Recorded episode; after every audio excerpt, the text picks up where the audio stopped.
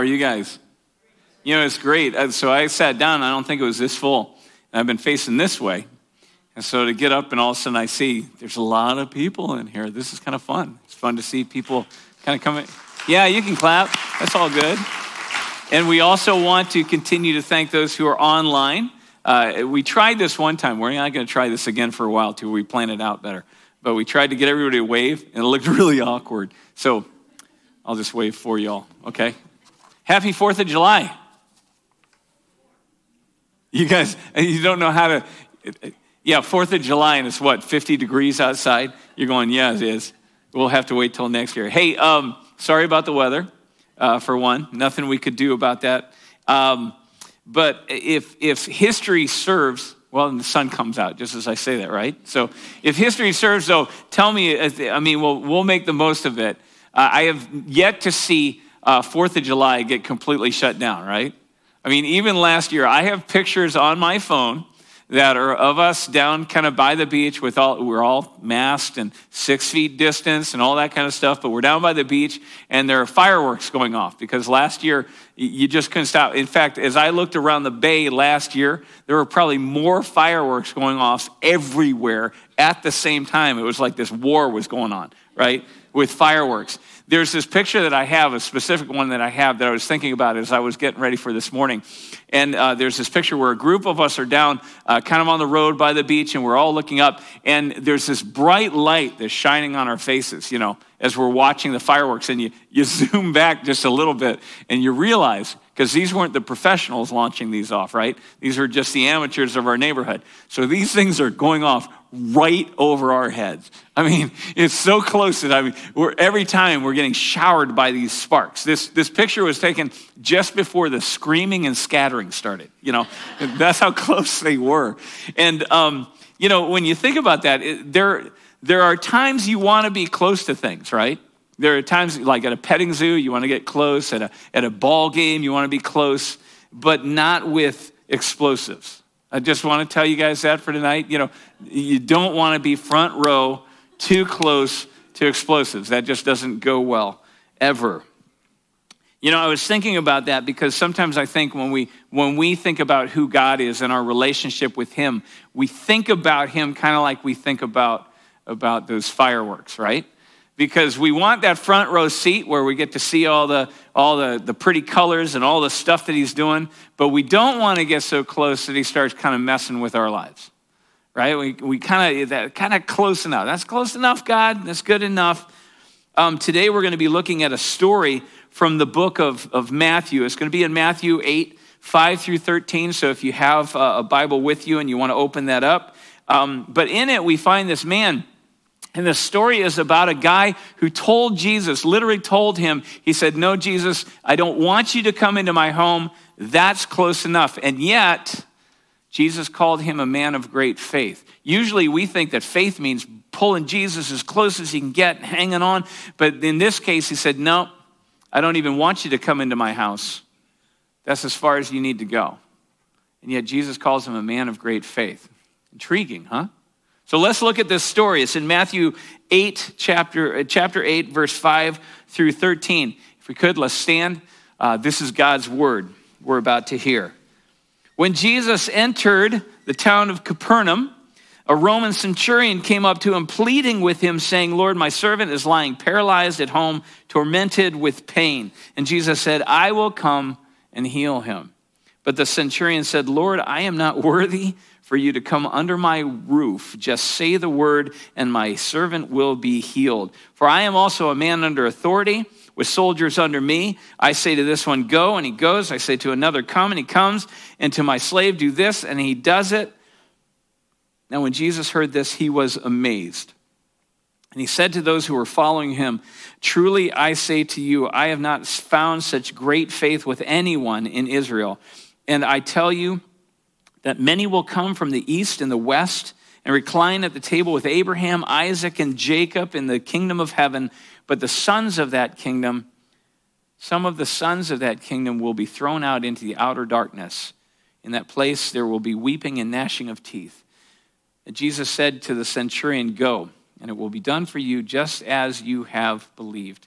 And the servant was healed that very moment. Just another everyday story in the life of Jesus, right? This is what Jesus' life was like. But here was a guy who had, could have had Jesus into his home. He said, No, you don't need to do that. I don't deserve to have you do that. Just speak the word. Today, this, this message about this story from the life of Jesus, I'm calling it Close Enough. Close Enough. It's a story about expectations. Father, uh, we want to ask that you would be here, that your, your Holy Spirit would take your word, that He would be uh, planting that, embedding it, weaving it in deeply within our thoughts and within our minds, within our hearts. Not just in our conscious, but deeper, even into the subconscious, that it would shape us. That it would, it would go in and, like that sword that you said it is, that it, your word would trim off, would, would make those divisions between those places that we didn't know were separate, that it would trim off all that, that, that excess, that fluff that, that we think is so important, but that all that would be left is that we would be made to be more like you.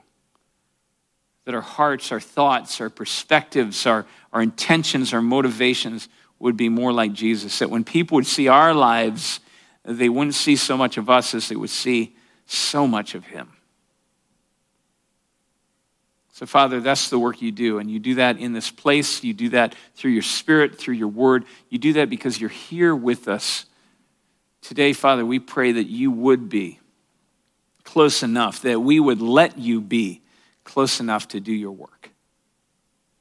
Doesn't matter where we are. We could be here in this, in this building. We could be at home in our homes, in our beds, and we could be at a different place and time. But Father, do this work. We pray it for your glory. We pray it for the name of your Son, Jesus, who has given everything. We pray it by the power of your Holy Spirit. Amen. Amen. You can be seated. When we lived in New, North Carolina, we had just moved into our, our new home. And uh, one of the things I noticed is that I didn't have enough room for my uh, lawnmower and some of the outside tools and stuff like that. So immediately I had to go out and uh, buy one of these sheds out at Home Depot. And to save some money, what I decided to do was I got one of these that you build yourself, because how hard can that be, right? so it, comes with all, it says it comes with all the supplies, it has the instructions, you know, and, and I'm like, okay, so here we go. And so I, I getting at it, and, and I got the, the, the floor piece together, and I got it kind of propped up and leveled on some cinder blocks, you know, and I, I started, some of the walls are already kind of put together, so you're just figuring out how to get them to stand up while you're getting the other pieces attached. And, and so I'm going at this thing. Well, regularly in these instructions, it would say, make sure that the, the, that the floor, that the walls, you know, everything that is level, that is leveled is kind of this way, plumbed this way, and then it is square with each other. And so I, would be going through there, okay, okay, you know, uh, very loosely following these instructions. You know, some of you guys know what I'm talking about, right? You know, you're looking, okay, okay, yeah, I got it. So leveled, I, kind of get the level out there. Yeah, that's good enough, you know, close enough. And then, you know, the plumbed, yeah, yeah, that's, that's close enough. And then the, the square part, you know, and you're getting your measurement. Yeah, that, that got it. Well, the one big lesson that I learned that day was if you start out a little bit off square, a little bit off level, a little bit off plumb down in the bottom, by the time you get to the top, things are really kind of wacky, you know? And so, you know, the roof worked in the end, and it looked okay as long as we like kept the shed shoved back in the woods, but probably not the most, you know, square, plumb, level thing that you've ever seen. Because sometimes, you guys know what I'm talking about, sometimes close enough isn't, right? And all of us have those kind of stories. All of us have stories about where close enough wasn't close enough. Maybe it was you were walking up the steps to your, you know, to your porch and you just you thought that that step was a little bit lower. You thought you were close enough and you weren't, right? Or, or maybe you were out on the beach and, and the water's starting to come in and you want to take a walk down the beach, so you pull your you pull your chairs a little bit further up the beach, you know, and you thought you were good enough. You thought that was close enough. You walk down the beach, you come back, and they're floating away. You guys, you guys know what I'm talking. Sometimes close enough just isn't close enough. And one of the things that God wants us to know about our relationship with Him, about building our life with Him, He's not asking us to aim at close enough. Because a lot of times that's not close enough. There's another way that I think that more often, though, we think about what it means to be close enough in our relationship with God. And we have questions where we say, well, what does it mean? How close does God have to be to have my life improved, right? Because a lot of times, like those fireworks, we want God close enough, but not too close because then he starts messing, messing with stuff, right? So we're like, how close does God have to be? How close do I need to be to God? That he starts working, that I start seeing the effects. And what does it even mean? What does that even mean to be close to God? How does that happen? What does that look like? In our story, uh, we have the centurion. Now, you need to know that this centurion, he was a Roman army officer. He was, a, it was an officer that oversaw about 80 men, 80 soldiers, and he was a Roman. He would have been solidly Roman. He would have been raised in the Roman ways. So he would have been a worshiper of the Roman gods like Zeus and like Apollo. He would have been raised to believe that the only thing that was worthwhile was the glory of Rome. And he was also, he was part of this occupying force in Judea. He was part of this force, this army, this large, massive force that suppressed and oppressed the people and just made life miserable for the Jewish people. So the Jewish people tended to hate men like this. But we find a little bit uh, more background about this particular centurion. We look in the, the book of Luke, and it says that this man was actually on pretty good terms with the, with the local Jewish leaders in Capernaum because he had financed the building of a synagogue for these people, for this group. Not because he was a, a Jew himself, but because he was, he, he, he was somehow drawn into, he was somehow um, brought close to this God through watching what they, and, and hearing what they believed and seeing how they lived out their lives. And so he had financed this building of their place of worship. And so we, we see that we're like, well, this guy, there's something different about that guy. There weren't many centurions doing this in occupied lands and other places. So there was something different. And then we look at the scope of all of the stories of Jesus' life, and we find out that there was something very different, very unique about this guy. Because in all of the Gospels, in all of the stories of Jesus' life, there are two times that it says Jesus was amazed. Now, there were a lot of times that people were amazed at Jesus, but there were two times that Jesus was amazed. One of them was right here. He heard the words of this man, and it says, Jesus was astounded. He was taken aback. The other time that Jesus is amazed, and I want you to, to kind of keep this story in the back of your mind because we're using it as a backdrop for the story we're looking about, uh, about this centurion. But the other story is in the book of Mark, Mark chapter 6. Jesus goes home to his hometown in Nazareth, and he goes home to, to also teach there to also do some miracles there. Now, Nazareth was this kind of blue collar worker town. It was a town of workers who helped out with different projects that Herod had gone on. And so it was kind of a rough place. It was kind of just a, just a somewhat economically suppressed kind of a place as well. But he went home, and when he went home to preach and to heal in that place, faithful Jewish people, but they turned to him and they said, Oh, yeah, that's just Jesus, right? He, he grew up here. We know his family, we watch him.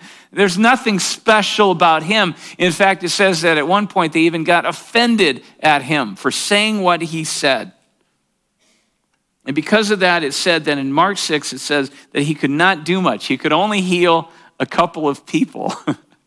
you know, every time I read that, I think, man, if we had a couple of people healed in one day, That'd be like a banner year. That wouldn't even be like a but that for Jesus, that was a bad day. And he says he couldn't do much. He could only heal a couple of people.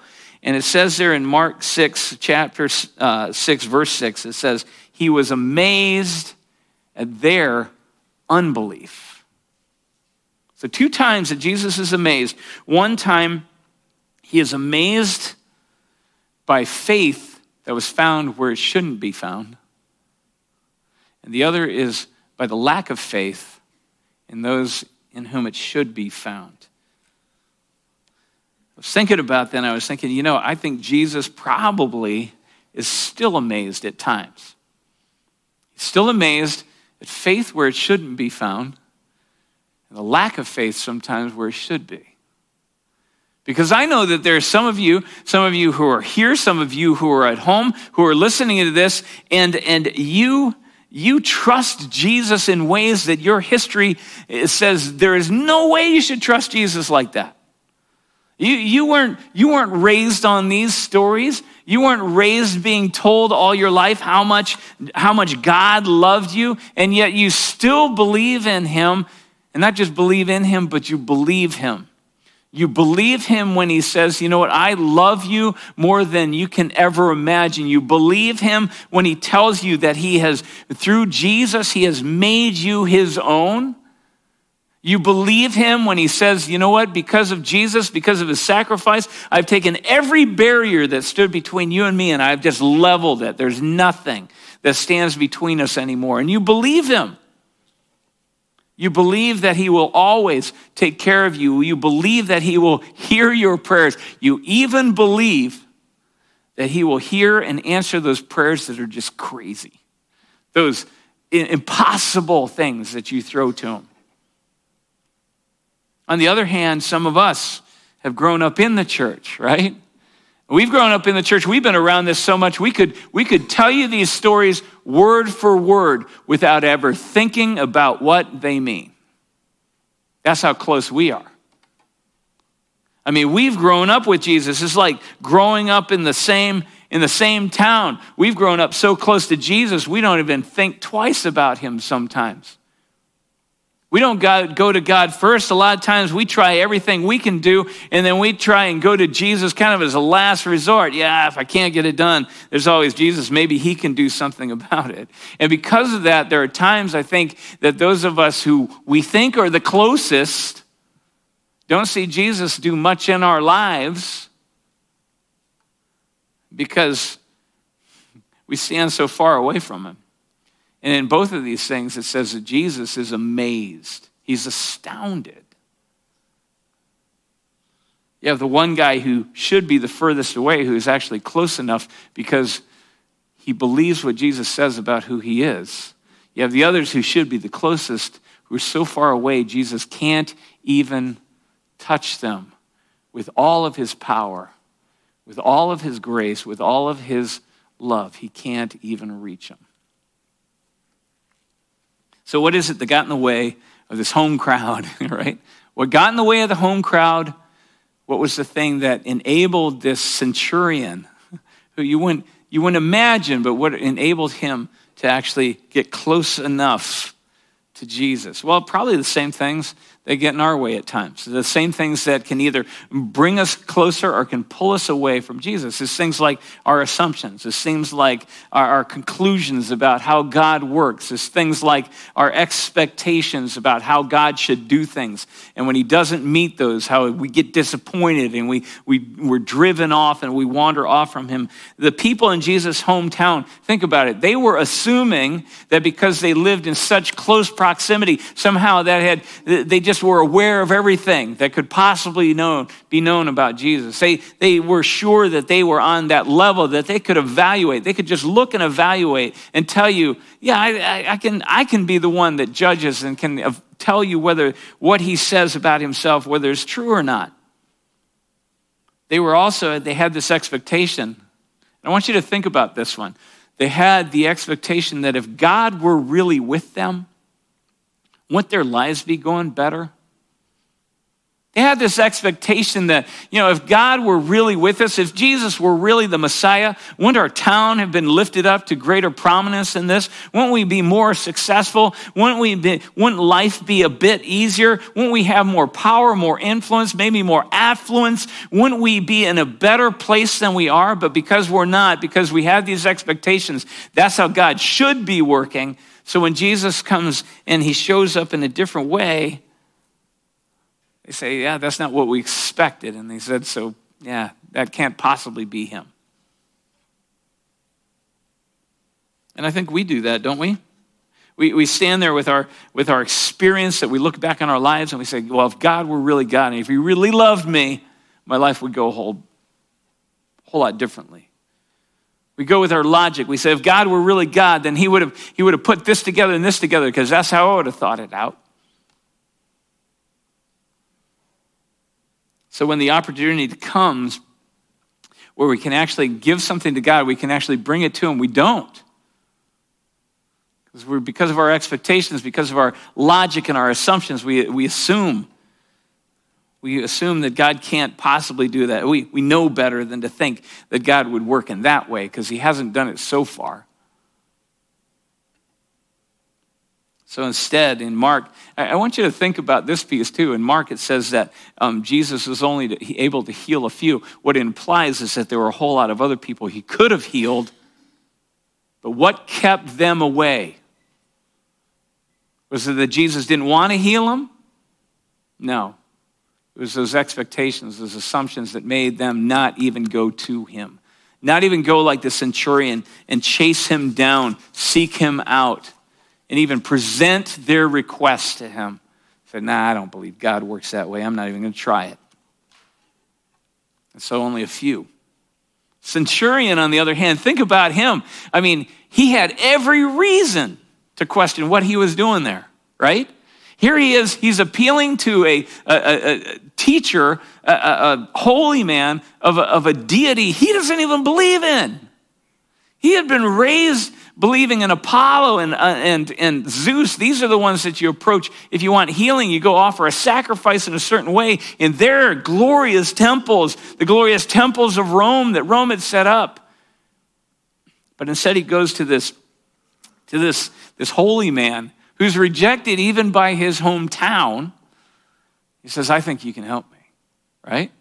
And what's he going to say to his troops? right? He's supposed to be this, this centurion, this model for his troops about how Romans live, about how Roman soldiers act. And he goes and he seeks out this other God. He was under a lot of pressure, a lot of reasons not to go to Jesus. The final one, and I think this one has everything to do with us. Why would this Jewish God even listen to him? Here he stands. He has blood on his hands. He's a Roman soldier, not just any soldier, he is a centurion. He's worked his way up where he is overseeing other soldiers. He probably has Jewish blood on his hands. He has killed the people that belong to this God he's appealing to. He knows he's, he's been close enough to these Jewish people to know he's broken all this God's rules. Why would this God ever listen to him?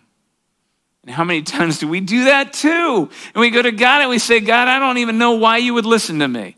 And so we walk away. I've broken all your rules. I've offended you. I've offended every person that loves you. I have spit at you. I have said, I have no reason to need you. Why would I ever turn to you? But instead, what the centurion does, he simply took what Jesus said about himself. When Jesus said, You know what? Come, everyone who labors, everyone who's heavy laden, I'll give you rest. He took it at face value. He said, Okay, I'm going. He took the stories of what others had said about what Jesus had done in their lives, and he said, I, am going to believe that that is true. So he believed those stories. He, he brought his request, and he humbly went to Jesus with all that he knew about how life seemed to work outside. He said, You know what? I too am a man under authority, so I know how these things work. And I don't, I don't need you to come to my house. I don't deserve for you to come to my house. This is close enough. You can do what you need to do here. I believe what you say about who you are. And he ends up making this more accurate evaluation about Jesus than the people that had lived with him all of his life up to that point. It says Jesus was amazed. Amazed. You guys, we need to know beyond a shadow of a doubt that when it comes to what God can do and what God longs to do in our lives, that God is always, always, always close enough. Close enough. He's always, it's not, it's not a matter of him, he's always close enough. Why? Because of the power that he has to do anything, anywhere, at any time. He has the authority and the power to do anything. He's always close enough. Because of the love that he has for us, for each and every one of us, the love that keeps us framed and targeted with his love, that love that says that compels him towards us, like a father is compelled towards his own children, that love, he is always close enough. He's close enough because of the grace that says, even with every offense, any offense will be forgiven if we would just ask. Any barrier would be, would be cleared out and laid low if we would just ask, He's always close enough.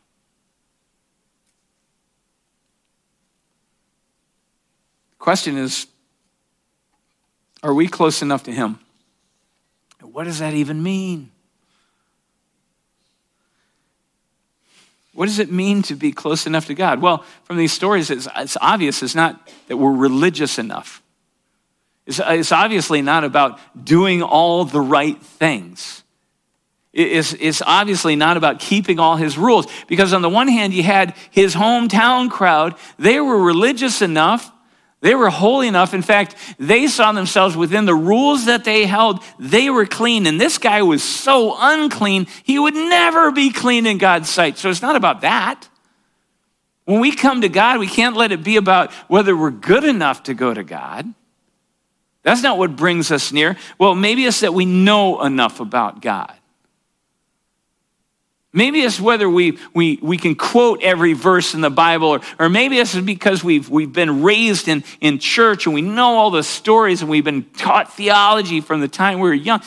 No, again, his, that's in, in Jewish kind of tradition, they would raise their children. They could quote most of the Old Testament by the time they were in their 30s. They, were, they knew the stuff, they knew the theology, but still, that hadn't brought them any closer.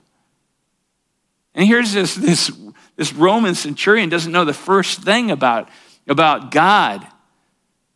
So, no, it's not about that. So, what is it? What is it? And this is what we need to ask. What is it that brought this man close enough? What is it that brings us close enough to God that he can do his work, that his, his power is released? We see him move in our lives. First thing was that the centurion, he believed. He trusted, he believed. He believed what Jesus said about himself. He believed what he had heard.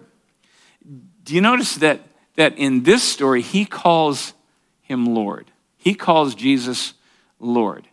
Now, in, in, uh, in Judaism, the word Lord and what was translated as Lord into the Greek was translated from the Hebrew, and the, it's a word Adonai, it means Lord, and it was a replacement word for God's name, Yahweh. They wouldn't speak that name. Instead, they'd replace it with Lord out of respect for that name. Is that what he's saying? No, I don't think. He's Roman. He doesn't know all that.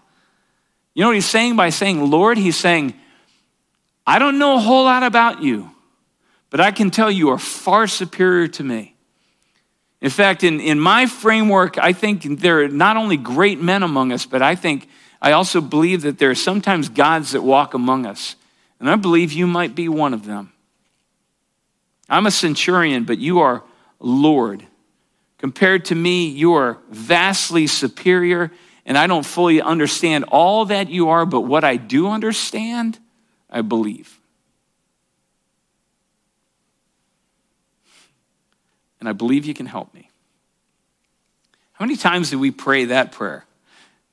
How many times do we pray a humble prayer like that that says, God, I, I don't know everything about you, but what I do know, I believe and I trust, and I, I believe that you can help me. Because God says that that may not be a perfect prayer. That may not be, you know, a pristine prayer, but that, that prayer to God, that's close enough. It's close enough. That's the prayer that he says he responds to. God, everything, I don't know a lot, but what I do know, I believe. And I believe that you are the one who loves me and can help me. So show your power, show your grace, speak that word. Lord, help me. Second thing this guy did is he acted on what he believed. Right? Where, where his own hometown, where they had just kind of gone, ah, yeah, whatever, and they walked away. This guy instead, he, he sought Jesus out. He, he chased him down. He bowed down and he, he begged him. He pleaded with him. And he made his request. You guys, that was faith at work that he would seek Jesus out. He, you have to, you act on faith. That's how faith is seen. So he chased Jesus down. He made his request. And then after he made his request, he waited to hear what, what Jesus had to say. Sometimes we get almost like, it's like as Jesus pondered what he said, he's, ah, oh, forget it. I knew this was a bad idea. And he walks away. How many times do we leave too early. And what if, what if Jesus would have said no? Have you ever read those stories in the other stories about Jesus where Jesus seems to kind of turn the person down? Seems to say, yeah, not now. You don't, you know, it's not, this isn't for you. And what does the person do? Well, most of the time, the ones that are recorded, and the reason they're recorded is the person keeps pushing. Says, yeah, I don't deserve this. I don't, but, but you're the one who can help me. I still, by faith, because I know you're the only one that can help. And they continue to press in. And, and, and that what seems to be a rejection is really just to draw out how deep that faith is so that then, and then that, that answer is turned. But how many times we are, are kind of shallow faith, we say, ah, that's as much as I, I don't, I don't need this mess. I'm just going to move on. I'm going to try something else. But he acts on his faith. And then finally, when God, when Jesus does pronounce the word, he says, okay, it's done. He believes it. Good. Thank you. And goes home. he didn't even see what happened yet. He says, okay, in faith. So do we do we do that? Do we seek Jesus out? Do we seek Jesus out as the first option rather than our, our last resort? Do we wait? Do we wait? Do we press in until we hear his answer? Until we have clarity on what he's going to do? And once we hear that, do we believe him? Do we rest in the assurance that he will, he will do what he said he's going to do because he is who he said he is? You guys, the third thing is this, and it's, it's, a, it's a bigger, is, is probably, but it comes out of a different story. It's a story about another centurion, but if we want to know what it means to God, what's close enough, as far as God's concerned, comes out of this story. It's in the book of Acts. It's a centurion named, um, centurion named Cornelius. Now, he was, he was a lot like the centurion in Capernaum, except um, by this time, Jesus, he had already died, he had risen, he had gone to heaven. And so he heard God speak, and God said, You need to seek out, not Jesus, but seek out his disciple Peter. So he sends to Peter, and Peter goes because he says, Well, God, I don't know, I don't know what I'm doing here, but okay, we're going to show up because you called me here. And so he starts telling Cornelius and his whole family, he starts telling them about Jesus. And as he's speaking, it says the Holy Spirit's just poured out, just poured out and, and fills the house, fills Cornelius, fills his whole household. And you guys, if you want to know what God thinks about, what God is aiming for when he says this is close enough, is that. It's not just that he stands at a distance and speaks a word that changes our circumstances. Is that he would pour himself in us, invade our lives, and totally transform everything about us. That's close enough. That's close enough for God. God is not satisfied until we're in a relationship with Him that we just can't even escape from, that we can't escape from His love, that we can't escape from His power, that we can't escape from His forgiveness, that we can't get away from His goodness and the way He targets us and protects us and holds us and walks beside us. He's not satisfied until He feels, yeah, that's, that's close enough. So, do we let Jesus, have you let Jesus completely invade you? Completely just saturate your life from the top of your head to the bottom of your feet, from the deepest part of the, your innermost thoughts to the outermost actions of, of the influence that you have? Have you let Jesus just, just saturate, just completely fill your life? Because he says that's, that, that's close enough. Do we believe? Do we act on that belief? But does that belief and that action, does it really come from the fact that the presence of God just lives within us? You guys, we don't want to let our assumptions and our expectations cause us to turn away. All of our brilliant thinking cause us to turn away from the God who said, you know what? I have come to teach and to heal and to shape and to redeem and to restore. I've come to change everything, to, to make it everything that you have ever deep, your deepest desire. Uh, I have come to meet that. We don't want to miss that because we're, we're ready to settle for, ah, that's close enough. When God says, no, that's not, by no means is that close enough. Instead of turning away like his, like his hometown did and continuing to, to live in that darkness and that brokenness and that despair that are ours without him, he says, no, come like that centurion. Not based on what you bring, not based on your credentials, but based on the fact that I am here. I'm here to be found, I'm here to be known. Come with faith so that you will be amazed by Jesus, so that he will be amazed by you. Amen?